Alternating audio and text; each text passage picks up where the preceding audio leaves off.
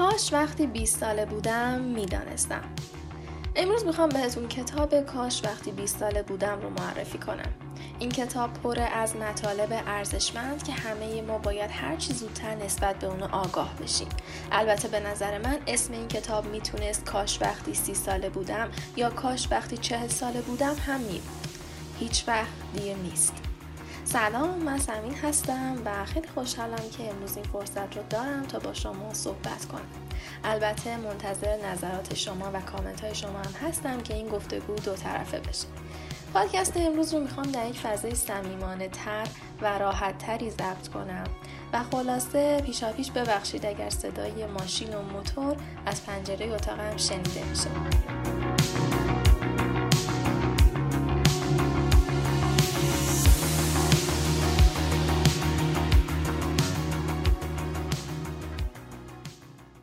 کتاب از دوازده تا فصل تشکیل شده. که نویسنده در هر فصلی میاد یک درس مهم رو برامون شرح میده. این کتاب یه جورایی شبیه یک دوره فشرده میمونه که به ما کمک می‌کنه هرچی سریعتر جایگاه خودمون رو در جهان پیدا کنیم. پس به سرعت میریم سراغ فصل اول کتاب و شروع می‌کنیم. قبل از اون بهتون بگم که خب اینجا یکم زمان ما محدوده و نمی‌تونیم همه دوازده تا فصل رو با هم دیگه بخونیم و در موردش صحبت کنیم. و من چند تا از فصل هایی که بیشتر مورد علاقه خودم بوده و تحت تاثیرشون قرار گرفتم رو انتخاب کردم تا در موردشون صحبت کنیم. فصل اول. یکی بخر دوتا ببر این فصل میاد در مورد مهارت کارآفرینی و ذهنیت کارآفرینی با ما صحبت می‌کنه. به ما یاد میده که داشتن یک ذهنیت کارآفرین می‌تونه کلید حل تمام مشکلات ما باشه. هم در زندگی شخصیمون هم در زندگی کاریمون و حتی می‌تونیم با این کلید بحرانهای جهانی رو هم حل کنیم. در واقع کارآفرینی یه طیفی از مهارت‌های زندگی و پرورش میده از رهبری گرفته تا مذاکره و تیم سازی و مهارت های نوآوری و تصمیم گیری.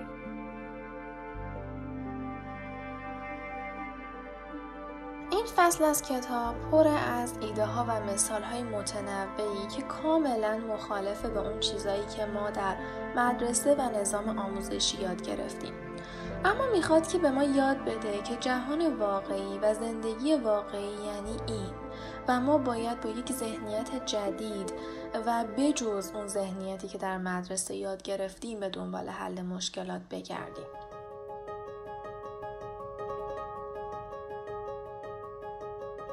از فصل اول مستقیم وارد فصل دو میشیم به خاطر اینکه تمام فصول این کتاب مکمل هم هستند. فصل دوم اون فصلیه که در زندگی و نگاه من بیشترین تاثیر رو داشت.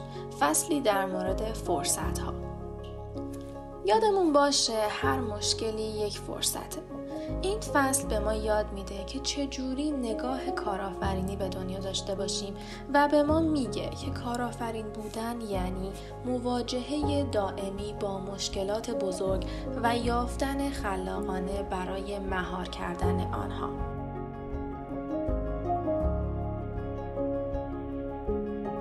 از عبارتهای بینظیری که توی این فصل من خوندم این بود که همیشه به اندازه یک تصمیم از زندگی کاملا متفاوت جدا هستید. نگاه کارآفرینی یعنی اینکه در تمام لحظه ها تمرکزمون روی کشف نیاز، شناسایی اون نیاز و بعد تبدیل اون نیاز به یک فرصت باشیم و به دنبال راه حلی برای اون نیاز باشیم. و چقدر این نگاه زیباست.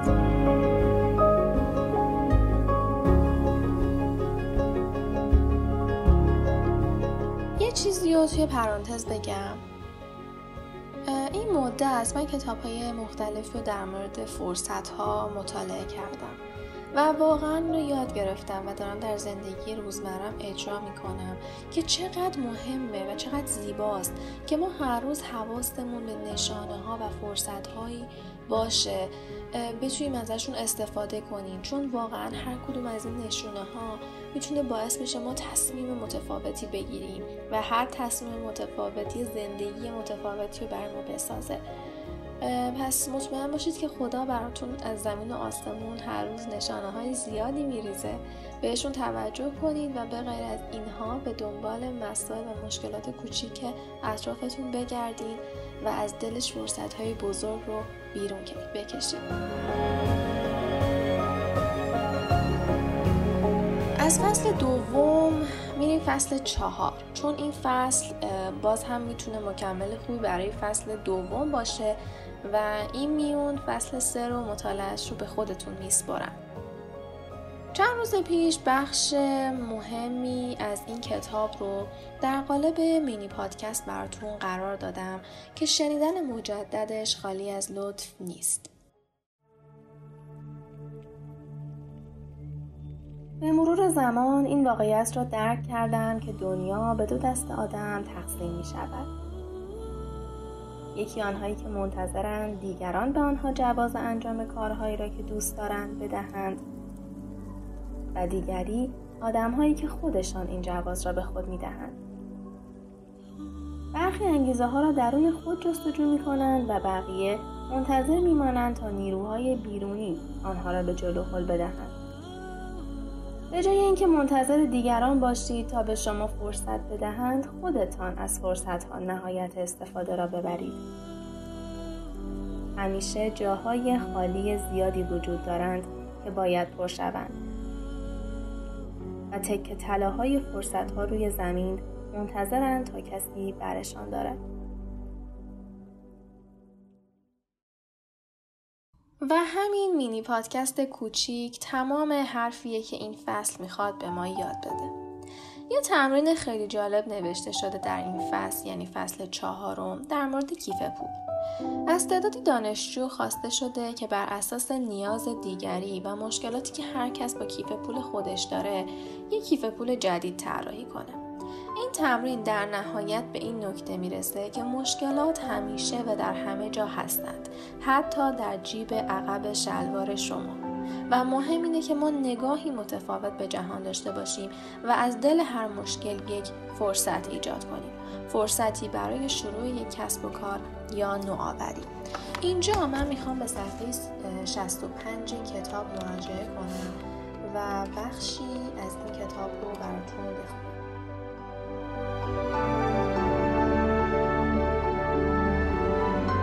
کسانی که از توانایی های خود برای انجام کار تصویر ثابتی دارند بعید است به سمت خطرهایی بروند که شاید این تصویر را فرو بریزد.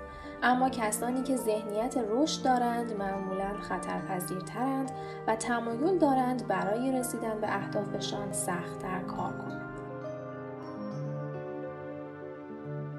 اما فصل پنجم. فصلی که من کنارش یه ستاره قرمز برای خودم کشیدم و نوشتم مهمترین فصل.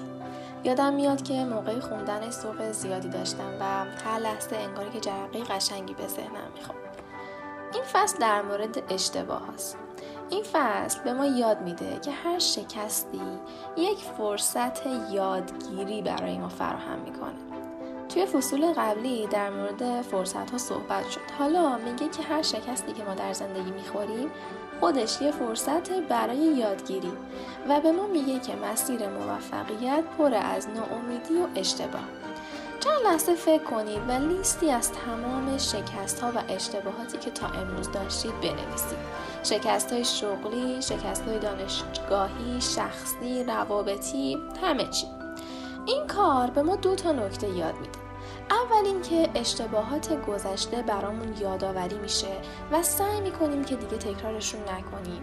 و دومین چیز اینه که بهمون به یه چشم انداز خوبی میده که اگر مثلا در فلان موقعیت فلان رفتار رو انجام بدیم چه پیامدی داره و آیا داریم قدم درستی برمیداریم یا نه. خیلی وقتها کلید موفقیت متوقف ساختن بعضی از کارها و رفتارهاست و حتی پروژه ها. اینجا می‌خوام یه تجربه شخصی رو بهتون بگم من در زندگیم تصمیم های متفاوت زیادی گرفتم تا اینجا و همیشه از طرف خانواده به من می‌گفتن که نمیشه که همش از این شاخه به اون شاخه بپری نمیشه باید یه چیزی رو بگیری. ولی من توی این کتاب به خاطر این انقدر ذوق زده شدم که دیدم آقا من اشتباه نکردم. من بالاخره باید تا این سنی مثلا حداقل تا 25 سالگی یا زودتر هر کسی بالاخره یه تایمی هستن عدد مشخص نمیشه بهش گفت. باید آزمون و خطا کنم باید تو زندگی بگردم بچرخم تا بالاخره اون چیزی که قلبم براش میتبه رو پیدا کنم.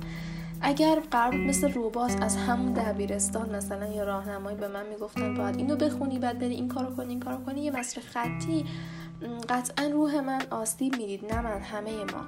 و برای همین پیشنهاد می‌کنم حتی اگر این کتاب رو نمی‌خواید بخونید این فصل پنجم رو حتما حتما بخونیدش. و این احساس های خوبی که من تجربه کردم رو شما هم تجربه کنید. یه مسئله دیگه در مورد بحث پشتکاره همیشه به ما یاد دادن که پشت کار داشته باش اراده داشته باش ولی ما خیلی وقتا حواسمون نیست و به ما نمیگن که آقا این مسیر اشتباهه اصلا لازم نیست توی این تو پشت کار داشته باشی. این خیلی مهمه که ما حواسمون باشه داریم کجا پشت کار می‌ذاریم. فقط پشت کار و اراده مهم نیست. اینکه توی مسیر درسته باشه مهمه. بیشتر از اینکه به نظر من بیان به ما بگن باید پشت کار داشته باشین. باید توی این مسئله به ما کمک کنن که آیا داری توی راه درستی پشت کار می‌ذاری یا نه. و نباید اجازه بدیم که عمرمون تلف بشه. باز دوباره یکی از مینی پادکست ها رو اینجا براتون قرار میدم که از متن این کتاب بوده. اگر هر روز را به چشم فرصتی برای کسب مجموعه ای از تجربه ها ببینید به داده های جالب فراوانی می رسید که می توانید از آنها برای کسب بینش های ارزشمند استفاده کنید. صفحه 75 از این کتاب ترک کردن در واقع فوقالعاده قدرت بخش است. ترک کردن تذکری است از اینکه شما وضعیت را کنترل می کنید و می توانید هر وقت که دوست دارید رهایش کنید.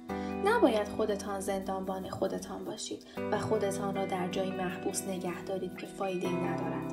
اما این به این معنی نیست که ترک کردن کار آسانی است. من مشاغلی را ترک کردم که مناسب نبودند. همچنین پروژه های در حال شکست را رها کردم. در هر مورد این کار وحشتناک سخت بود. ما تصور می‌کنیم ترک کردن نشانه ضعف است. حالی که در بسیاری از اوقات درست برعکس این است. گاهی ترک کردن شجاعانه ترین راه چاره است چون لازم است با شکست های خود رو در رو شویم و آنها را علنا اعلام کنیم. من خیلی ناراحتم که اینقدر زمانمون کمه اما مجبورم که اینجا صحبتم با فصل هفتم به پایان برسونم و خوندن بقیه این فصل ها رو به خودتون بسپرم و مجدد میگم که منتظر نظراتتون هستم که با هم در مورد این کتاب صحبت کنیم. فصل هفتم در برنامه ریزی و هدف گذاری می‌تونه خیلی بهمون به کمک کنه مخصوصا الان که ابتدای سال جدید هستیم. بخش عمده درس این فصل اینه که ما باید یاد بگیریم برای خودمون هدفهای بزرگ تعیین کنیم اما با گامهای کوچیک به سمتش حرکت کنیم. صفحه صد از این کتاب نوشته که من راه های انحرافی زیادی را در پیش گرفتم که شاید برای دیگران مانند تلف کردن وقت به نظر برسد. اما اصلا اینطور نبود. نه تنها پیچ و خمهای این مسیر چشم انداز تازه ای از اهدافم به من داد بلکه همچنین فرصت تجربه گزینه را در اختیارم گذاشت که کمک کرد بفهمم چه می‌خواهم.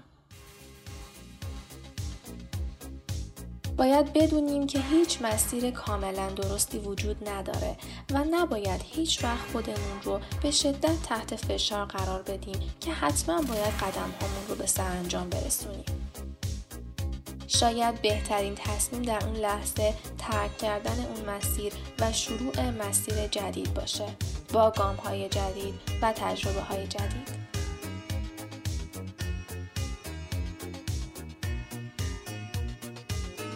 سخن پایانی من در این پادکست. می‌خوام که هممون از این لحظه به بعد اینو بدونیم که مهم نیست چقدر اشتباه کنیم چند بار خطا کنیم چند بار شکست بخوریم. مهم اینه که زندگی خودمون رو و مسیرمون رو پی در پی و هر روز بازنگری کنیم. و این فرایند خودارزیابی به ما کمک کنه که به کم قناعت نکنیم و هر روز رشد کنیم و هر روز اون هدف رو بزرگترش کنیم. قدممون رو همینطوری کوچیک کوچیک اما با بازنگری پی در پی برداریم تا به اون سرزمین رویاهامون برسیم.